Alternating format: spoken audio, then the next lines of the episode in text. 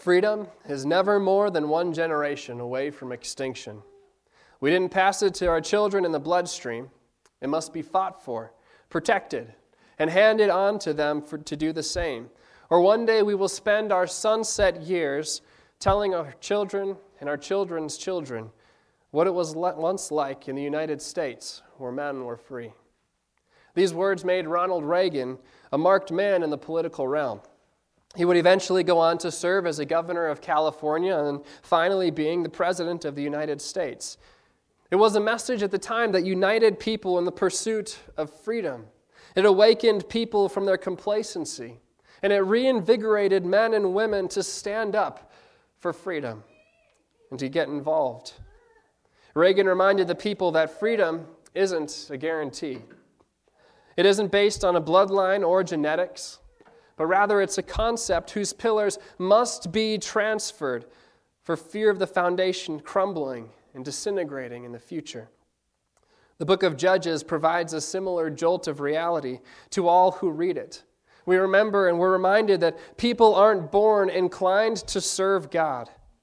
And faith in God also isn't passed down in the bloodstream, it needs to be taught.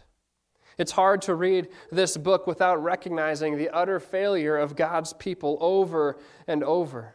During the life of Joshua, the Israelites were doing well, but it wouldn't take long for them to spiral down into decay. The book of Judges follows the Israelites taking two steps back and one step forward. Two steps back and one step forward.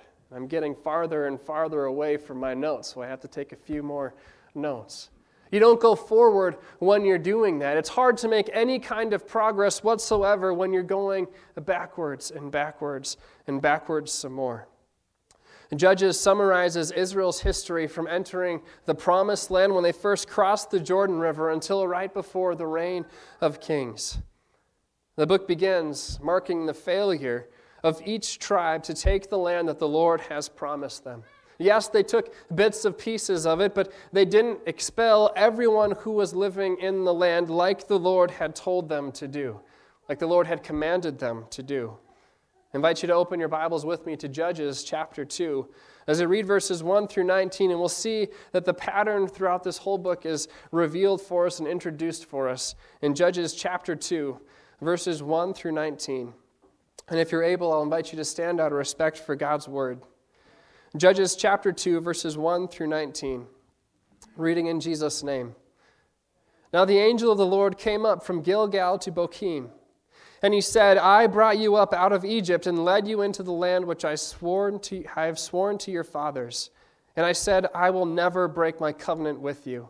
And as for you, you shall make no covenant with the inhabitants of this land. You shall tear down their altars. But you have not obeyed me. What is this you have done? Therefore, I also said, I will not drive them out before you, but they will become as thorns in your sides, and their gods will be a snare to you. When the angel of the Lord spoke these words to all the sons of Israel, the people lifted up their voices and wept. And so they named that place Bochim, and there they sacrificed to the Lord. When Joshua had dismissed the people, the sons of Israel went each to his inheritance to possess the land. The people served the Lord all the days of Joshua and all the days of the elders who survived Joshua, who had seen all the great work of the Lord which he had done for Israel. Then Joshua the son of Nun, the servant of the Lord, died at the age of 110. They buried him in the territory of his inheritance in Timnath Heres, in the hill country of Ephraim, north of Mount Gaash. All the generations also were gathered to their fathers. And there arose another generation after them who did not know the Lord, nor yet work nor yet the work which he had done for Israel. And the sons of Israel did evil in the sight of the Lord and served the Baals. And they forsook the Lord, the God of their fathers, who had brought them out of the land of Egypt, and followed other gods from among the gods of the peoples who were around them, and bowed themselves down to them, and thus they provoked the Lord to anger. So they forsook the Lord and served Baal and the Ashtaroth. The anger of the Lord burned against Israel and he gave them into the hands of plunderers who plundered them. And he sold them into the hands of their enemies around them, so that they could no longer stand before their enemies. Wherever they went, the hand of the Lord was against them for evil, as the Lord had spoken, and as the Lord had sworn to them, so that they were severely distressed. Then the Lord raised up judges who delivered them from the hands of those who plundered them. Yet they did not listen to their judges, for they played the harlot after other gods and bowed themselves down to them. They turned aside quickly from the way in which their fathers had walked in obeying the commandments of the Lord. They did not do as their fathers. When the Lord raised up judges for them, the Lord was with the, was with the judge and delivered them from the hand of their enemies all the days of the judge. For the Lord was moved to pity by their groaning because of those who oppressed and afflicted them. But it came about when the judge died that they would turn back and act more corruptly than their fathers, in following other gods to serve them and bow down to them. They did not abandon their practices or their stubborn ways. Father God, these are your words. Your words are truth. Lord, as we open up your word this morning and as we hear the truths of Scripture, Father, we pray that you would reveal to us our own sin. Lord, reveal to us our own tendency to turn away from you and draw us back to yourself. Help us to see your goodness, your grace, and your mercy. But Lord, help us also to see your stern law as well. Turn us back to you today. In Jesus' name we pray. Amen. You may be seated. Chapter 2 begins with an appearance of the angel of the Lord. Most of the commentaries that I looked at mention that this is a reference to the pre incarnate Christ. And whether or not it's the pre incarnate Christ or a different messenger of the Lord, the messenger comes and speaks with a message from the Lord, a message from God. I brought you up out of Egypt and led you into the land which I have sworn to your fathers. And I said, I will never break my covenant with you. The Lord reaffirms his covenant with these people. He had made a covenant that these people would be his people and that he would be their God. He promised to give them the land and to fight for them. They need only to be strong and courageous and go forward in faith. And the Lord would drive the people out of the land ahead of them. The Lord would drive the Canaanites out of the promised land. All they needed to do was act in faith and obey the Lord. Chapter 1 records their failure to follow through with God's instructions. They didn't possess the land fully. They were given clear instructions to make no covenant with the inhabitants of this land, and you shall tear down their altars. But they didn't obey.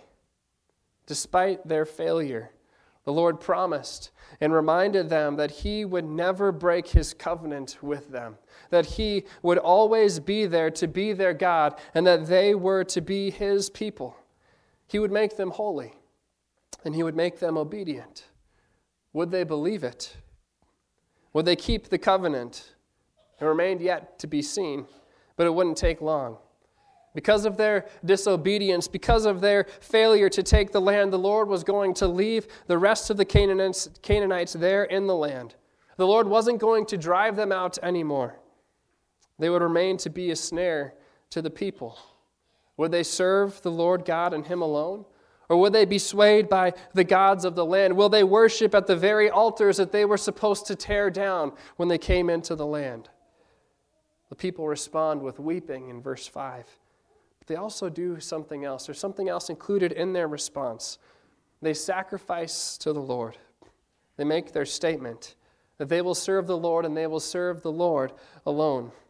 The next section of the text notes that the people continued to serve the Lord all the days of Joshua and all the days of the elders who survived Joshua. A note is made about these elders. These are the elders who had seen all the great work of the Lord which he had done for Israel. This generation was the generation that saw the mighty acts of God under Joshua's guidance. They were the soldiers holding the swords as God was delivering them from their enemies. They witnessed the destruction of Jericho. They marched around it and saw the walls crumbling down. They were there when the Lord caused the sun to stand still, when time literally stood still, and the Lord gave their enemies into their hands. The mighty acts of God weren't read in textbooks, but they were lived experiences of these elders. And so these people served the Lord. God was their God, they were his people. The covenant that the Lord had made with his people would be tested, though. Joshua and his generation served the Lord faithfully, but there soon would be another generation, one who came after them who did not know the Lord, nor the work which he had done for Israel. How could that be? The knowledge of the acts of God aren't passed down in the bloodstream either. But again, they must be taught to the next generation and the next. Verse 11 is short and blunt. And there really isn't a whole lot more that needs to be said in that verse. The sons of Israel did evil in the sight of the Lord and served the Baals. The fathers before them, they worshiped the Lord and served the Lord, but this next generation comes up and they no longer serve the Lord. They turn their back on him and they serve the Baals, the gods of the land. They forsook the Lord and followed the gods of the peoples around them. They bowed down to them and they worshiped them at their altars. And they had the rich heritage of being the Lord's chosen people, and yet they threw it all away to become just like everyone else. How often do we do that too? We've been given a rich heritage in God's Word, but all we really want is to be like everybody else, to blend in, not to stick out from the crowd. The Lord, who had made a covenant with these people, was rightfully provoked to anger. Throughout Scripture, the relationship between God and his people is described as a marriage. From God betrothing himself to them when he delivered them from Egypt all the way to the marriage feast of the Lamb, you can trace this theme of God marrying himself to his people, betrothing himself to his people. They were to have no other gods before him. They were to serve the Lord and the Lord alone. And yet the people prostituted themselves and went after other gods. The Lord calls them out for their playing the whore in other passages. It's blunt, it's crass. It's not a very nice thing to say about anyone. And yet, this is what God says in His Word about His people because it's true. Who of you would continue to stand by your spouse when your spouse is constantly cheating on you? Not once, not twice, but constantly cheating on you. It's a horrible thought, but it's the language that God uses to burn this treachery into our brains. His people had rejected his covenant. They had rejected and forsaken the Lord. And it seems to be an unforgivable betrayal. We would understand if it was unforgiven. In verses 14 through 15, the anger of the Lord then burns against Israel. They were delivered over to the very ones that they should have conquered and should have conquered easily if only they would have obeyed the Lord. The very ones the Lord was going to drive away before them. But they wouldn't listen and obey. They wouldn't do it for as many reasons as they had. They would not expel them from the land. And now they are reaping what they've sown. There was no escape either. Look at verse 15. Wherever they went, wherever they went. The hand of the Lord was against them for evil, as the Lord has spoken. And as the Lord had sworn to them, so they were severely distressed. It seems as though God's people had been his chosen victim to pick on, that they're just the runt of the litter that all the bullies have their heyday with, and the Lord being one of them. Wherever they went, the hand of the Lord is against them. And they could find no relief. Wherever they went, the God was always there with his hand against them. And it might seem to us to be a bit harsh. But remember who these people were. They are the ones who had received the covenant and yet rejected it. What else should they expect? God was clear this was going to happen if you turn your back on me, if you reject me, this is what I will do. They knew the consequences ahead of time, and yet they still made that poor decision.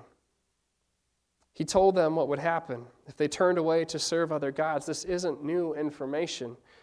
It shouldn't have been a surprise. The people had rejected the covenant. Now the question remains will the Lord leave it too? The Lord didn't forget his covenant. He didn't leave his covenant either. He didn't break it. When the time was right, God acted on their behalf. That while they are still serving other gods, while they are still living in sin, while their backs are turned toward God, because of His love, because of His covenant faithfulness, God acts. And He upholds His covenant once again. Verse 1 says, I will never break my covenant with you. And in verse 16, we see God making good on his word, once again acting on his promise. Then the Lord raised up judges who delivered them from the hands of those who plundered them. Did the Lord need to do this? He wasn't contractually obliged to do it. Did he have to bail out these idolaters, these ones who have left the safety of the covenant in search of greener pastures? In search of better gods? Did God have to say, No, quit following those gods. I will redeem you once again. I will deliver you again, even though you're not looking for it at the time? Absolutely not. And yet, this is what God did. He did it because He will never break His covenant. You would hope that that was the end of the story, that the people turned away from their sinful ways and they served the Lord wholeheartedly. But that's not what happened. What happened was exactly what happened before. In verse 17, the people played the harlot after other gods and bowed themselves down to them. Like pigs wallowing in their own filth, they go back to their sinful ways, not listening to the judge the Lord raised up to set them free. The solution was only temporary, and it only lasted as long as the judge lived. But once that judge died, the people turned their backs on the Lord again, and they acted more corruptly than their fathers, to the point where it almost would have been better if no judge came at all. They didn't abandon their practices or their stubborn ways. The Lord continued to raise up judges for his people, though. And as you read through the book of Judges, you can read judge after judge after judge after judge, whom the Lord Himself is raising up to deliver these prone to wander sinners. And the people continued to turn from Him once the judge died. What the people needed was a judge who would live forever. At the fullness of time, God provided him too. And God sent forth his Son to deliver mankind from the power of sin and death to rescue his people and to rescue you and me from the bondage of darkness, where we have bowed down to the idols of the day, whatever idols that might be. They're out there and there are plenty of them, but the worst part is not only are they out there, but they're in here, residing in our own hearts. We have our own idols that we want to serve. Whatever that looks like, whatever they might be, beckoning to you and distracting you from the one true God silently whispering lies to you to convince you of your own self sufficiency, that you don't need any help, you're okay. You can come back later, it's fine. That you've got this. The idea that these idols lure us with the false promises of success and significance, that maybe if you come back, but first focus on your career, focus on all of these other things. Maybe even offer us the delusional reality to live in that we're so convinced is actual reality. Is the world living in an alternative reality that doesn't line up with truth? It is. The question must also be asked are we as well? Are we as well living in an alternative reality that's contrary to God's word? We inevitably end up being dragged on a downward spiral away from God. We're deceived into thinking that we know what's good for us and demanding that we get it, demanding that others give it to us. Here's an illustration for you that hopefully is repulsive to you and hopefully helps you think twice the next time sin is dangling on a carrot in front of you. A couple days ago, we had some banana bread that had chocolate frosting on it, and it was pretty good. And after we finished that meal, it was time for a diaper change for our youngest child. The youngest child then saw some chocolate frosting on the hand that was changing her. And so the child, youngest child, seeing this, that it was a delight to the eyes, knowing how this chocolate frosting tasted and wanting more of it, proceeded to grab the hand and pull it toward her mouth. Thankfully, the hand pulled back and knew that it wasn't frosting. She didn't know any better. She thought she knew what she wanted and she was going to do everything in her little power to try and get it. And how often do we do the same things? completely oblivious to the fact that the thing that we are so focused on, the thing that we are demanding to bring to our mouths, not realizing that that is what's going to lead us to eternal death. And yet we still chase after it. Slowly but surely, these other idols and gods pop up into our lives, and all too often we worship at their altars rather than the Lord's altar. Or maybe we might try to find a different way to do it. And we can say, God, I'll, I'll come back to you, and I'm, I'm still worshiping you on this day, but the other days, these are these other gods that I'm going to chase after. But that's no good either. God says, You shall have no other gods before me, and that means simply no other gods, period. God is a jealous God, and there is one God and one God alone, and you shall serve him only. The Israelites weren't the only ones in need of a judge, in need of a deliverer. And they also aren't the only ones who think and act corruptly, are they? No, if we're honest with ourselves, we too are in the same need. We're in the same boat.